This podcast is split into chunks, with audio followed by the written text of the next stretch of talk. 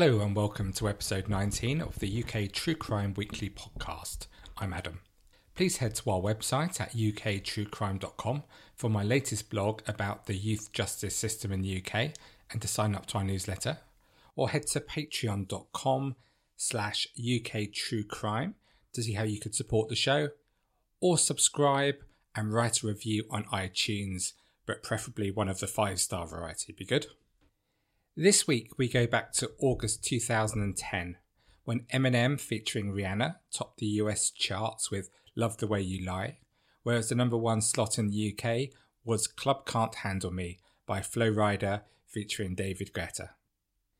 Beachy Head is a chalk headland in Sussex, close to the resort town of Eastbourne. It's around 75 miles south of London. The cliffs at Beachy Head is the highest chalk sea cliff in Britain rising over 530 feet above sea level. The peak allows superb views of the south coast from Dungeness in the east right through to Selsey Bill in the west. It's a magnificent spot. Beachy Head was the setting for the legend Bowie's classic video Ashes to Ashes. By the way, did you know Boy George was in that? And it was here that 80s legends The Cure recorded their videos for Close to Me and Just Like Heaven. In the 2005 film Harry Potter and the Goblet of Fire, Beachy Head was used as the hosting grounds for the 1994 Quidditch World Cup. And then back in 1979, the final scene of Quadrophenia has Phil Daniels driving a scooter off the top of Beachy Head. Have you seen that film? Sadly, this beautiful spot is also known for suicide, with approximately 20 people a year choosing to end their lives at Beachy Head. Along with the Aokigahara Forest in Mount Fuji in Japan, and the Golden Gate Bridge in California, Beachy Head is one of the most popular spots for suicide in the world. If you look beyond the headlines, there are some heart wrenching stories of people who have chosen to end their lives at this place.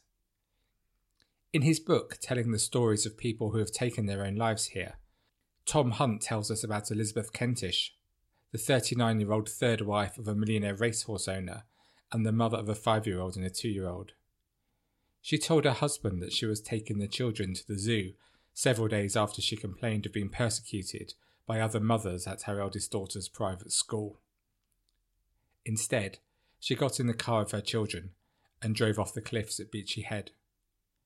A fireman recovered the elder daughter's body from the water, and crying, he carried her to the shore.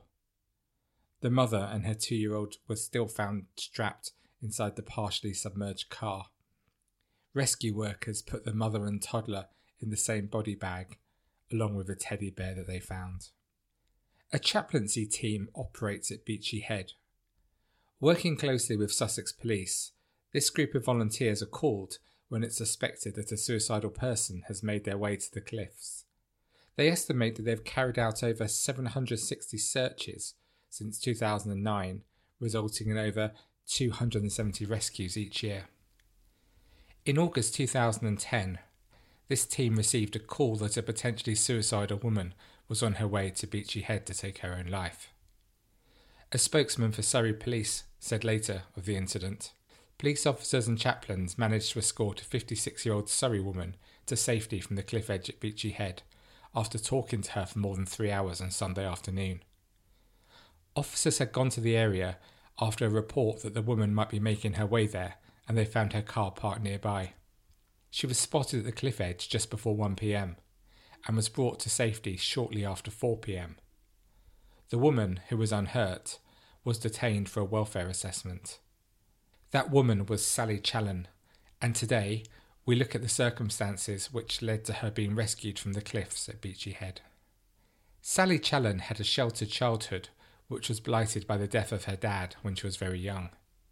She was only 16 when she first became involved with her future husband, Richard, who was four years older than her. Confident, attractive, and appearing very worldly wise, she was instantly smitten by him. She was delighted that he appeared to feel the same way, and the two married in June 1979. And Richard quickly became a very successful businessman, developing a car dealership Westlake Garages in Richmond, southwest London. When the children became older, Sally went back to work as an office manager at the Police Federation. They moved into a four bedroom house in the commuter village of Claygate, which is a leafy part of Surrey, to the south of London. They had two sons, James and David, and neighbours said that they appeared very happy as a family, but tended to keep themselves to themselves. At first they were happy, but over time the strength of Richard's personality, which had appealed initially to Sally, it began to alter the balance of the relationship. Over the years, Sally became utterly dependent on him, and she could not imagine him not being part of her life. Richard exploited this by not letting her have friends of her own or to socialise without him. He increasingly controlled and isolated Sally, taking away her confidence and leaving her doubting her ability to make even the most simple independent decision. Richard criticised her weight. He demanded she did everything in the house. He was even unwilling to make himself a cup of tea. And he made passive aggressive threats by withdrawing emotionally and refusing to discuss his behaviour. This behaviour later escalated as he had extramarital affairs and he took part in other activities which humiliated Sally. For example, on one occasion he had a picture taken of himself in a Ferrari surrounded by naked female models. He had this picture made into a Christmas card, which was then sent out to friends of the family. I mean, can you imagine how Sally must have felt to see that? Although he was very successful in his business, he was financially abusive, spending money on himself while the much smaller sums of money that Sally earned were used to purchase necessary household items. Around the turn of the century, when Richard started to have more obvious affairs, Sally was understandably distraught and became obsessed with his infidelities. She searched his phones, his laptops, all his equipment, his wallets. During one of her searches, Sally discovered that her husband had signed up to several dating websites to meet other women. On one, he posted a picture of himself next to a Ferrari and wrote, I live life in the fast lane. Torturing herself, she began logging her husband's use of Viagra pills to monitor his sexual activity outside the home documenting her suspicions in a diary of deception. Some of the excerpts from 2004 provide a fascinating window into her thoughts at the time. 3rd of August 2004. Asked him for a kiss. He said he didn't want to be forced to do something he didn't want to do. 16th of August 2004. Packet of 5 Viagra in suit jacket. Liar, liar, pants on fire. 6th of October 2004. Found receipt for Dominion Theatre for drinks on June the 25 when he said he was in Germany. When she confronted him about this lie, he claimed the receipt must have stuck to his shoe. 11th of November 2004. Lost 3 stone in stress. 12th of November 2004. Finding London Eye tickets when he was in Germany. He doesn't know how they got there. Said he wouldn't pay for my ticket to Australia if I didn't stop asking him, the bastard. 30th November 2004. At this time, Richard and Sally were on a trip to Australia and to Thailand, where Sally wrote the following because she got so frustrated with his behaviour. Nothing changed. He is still the same, embarrassing to watch. Everyone comments on it. I'm sick of being treated this way. I've my own life too. This isn't the one I want. It's because he kept leering at all the young girls around, and poor Sally was mortified and embarrassed. 16th of December 2004. I've decided, everyone agrees with me, he's a ladies' man. I'm sick and tired of his behaviour. Every time he sees a young woman, he leers. Months later, her diary recalled how she found condoms in her husband's possession. But when she confronted him, he responded, For God's sake, just give me a rest. It wasn't only his wife he was deceiving. In 2006, he took his Ferrari to the Belgian racetrack of Spa, but he'd not insured it. And this car was worth £92,000, top speed 183 miles an hour. He then crashed it and caused £35,000 worth of damage to the car. But rather than telling the truth, he told his insurers he'd been hit by a lorry in Surrey. He did confess to the truth when his insurance company became suspicious, and he then had to appear in court. Richard pleaded guilty to attempting to obtain goods by deception, and he was given a 51 week prison sentence, suspended for 18 months.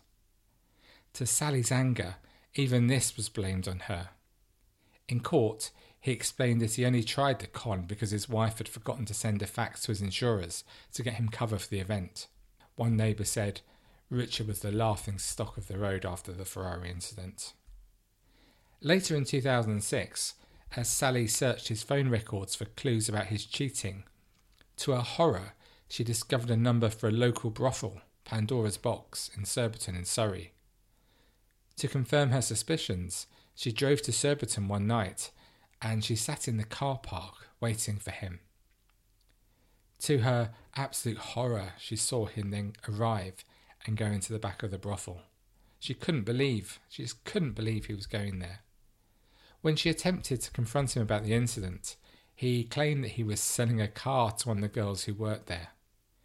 Just days later, on her husband's birthday, she wrote him a letter in which she described her utter disgust. In the letter, she wrote, they are professionals, they do it for a living. How can I compete? I know I talk a lot and put on a lot of weight, but I didn't realise I was that bad. Despite all that he'd done in the past, this was really the final straw for Sally. She just couldn't come to terms of what he'd been doing, and she couldn't stop wondering for just how long it had been going on. She tried to stop thinking about it, but it just came back, and she constantly dwelt on it. She couldn't get the betrayal with prostitutes out of her head. To the outside world, little had changed with the couple. At just 59, a wealthy Richard retired in August 2008 and he sold his car dealership. But Sally was still haunted by his infidelity, especially with prostitutes. And in 2009, she eventually managed to leave her husband, buying a much smaller three bedroom house nearby using some inheritance from her mum. Soon after, Richard initiated divorce proceedings. But Sally had been so reliant on Richard for so long, she found this incredibly hard and so lonely being alone. She hadn't been allowed to socialise as she didn't have a big network. As she told one neighbour at the time, she wanted him back as she couldn't bear being alone. She told the neighbour, I can't live with him, I can't live without him. Months later, at Sally's request, the couple attempted a reconciliation, but Richard only agreed on condition that she signed a post-nuptial agreement to avoid further financial costs should their reconciliation fail. The fact that Sally still wanted Richard despite his behaviour towards her made him even more controlling. The new start they were to have was all on his terms. The terms included, which I know it's quite hard to believe, but Sally signed an agreement forbidding her from talking too much, interrupting him, or smoking. He would taunt her and gaslight her to make her feel that she was losing her mind. Sally went to see her doctor and she was prescribed antidepressants after complaining of domestic stress brought about by fears her husband was having affairs and using prostitutes. In turn, her behaviour became more bizarre Sally would do anything to spy on Richard, constantly looking for evidence or confirmation of his humiliating behaviour. Although they weren't living together at this time in 2010, Sally had a key, and on one occasion she visited the house in the middle of the night with a hammer in her hand. She intended to hit Richard over the head with it, but the door to his bedroom was shut, so she left the house without carrying out her plan. She also searched through rubbish bins looking for evidence of his affairs, as well as entering the house in the night on several occasions to look at the text messages on his mobile phone, which he kept in his shoe next to his bed. As Sally's mental health continued to deteriorate, she had thoughts about killing herself and had written several suicide notes.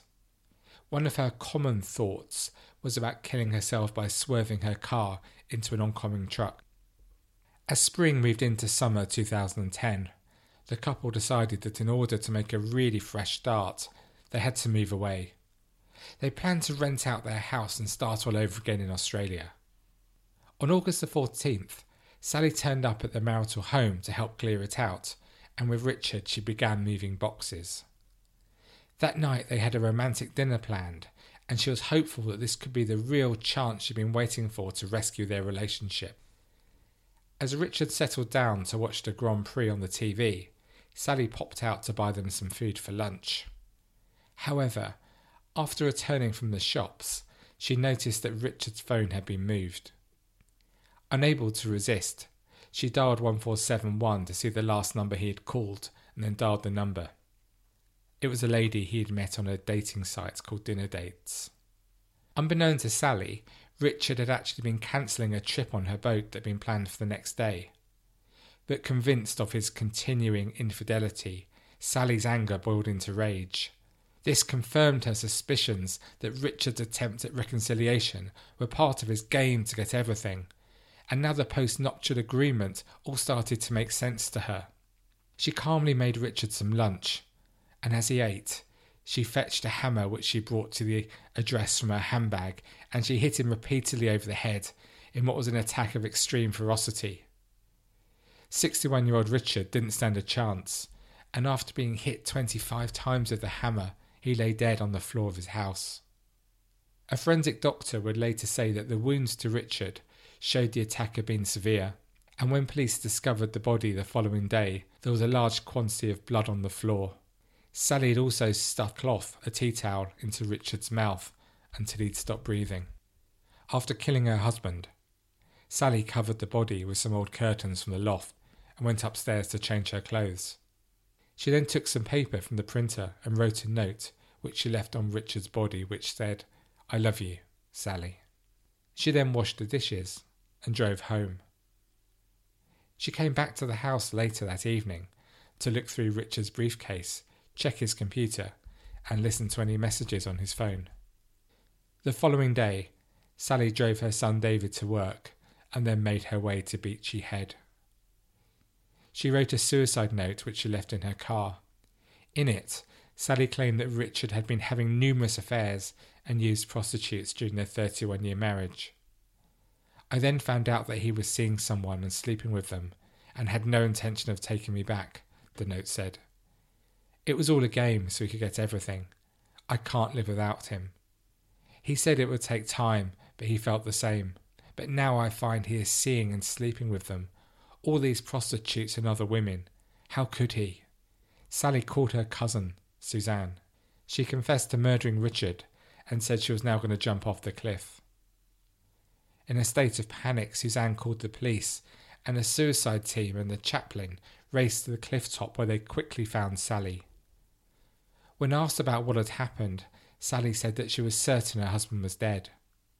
When asked how it happened, she said, I killed him with a hammer. I hit him lots of times. She added, If I can't have him, no one can.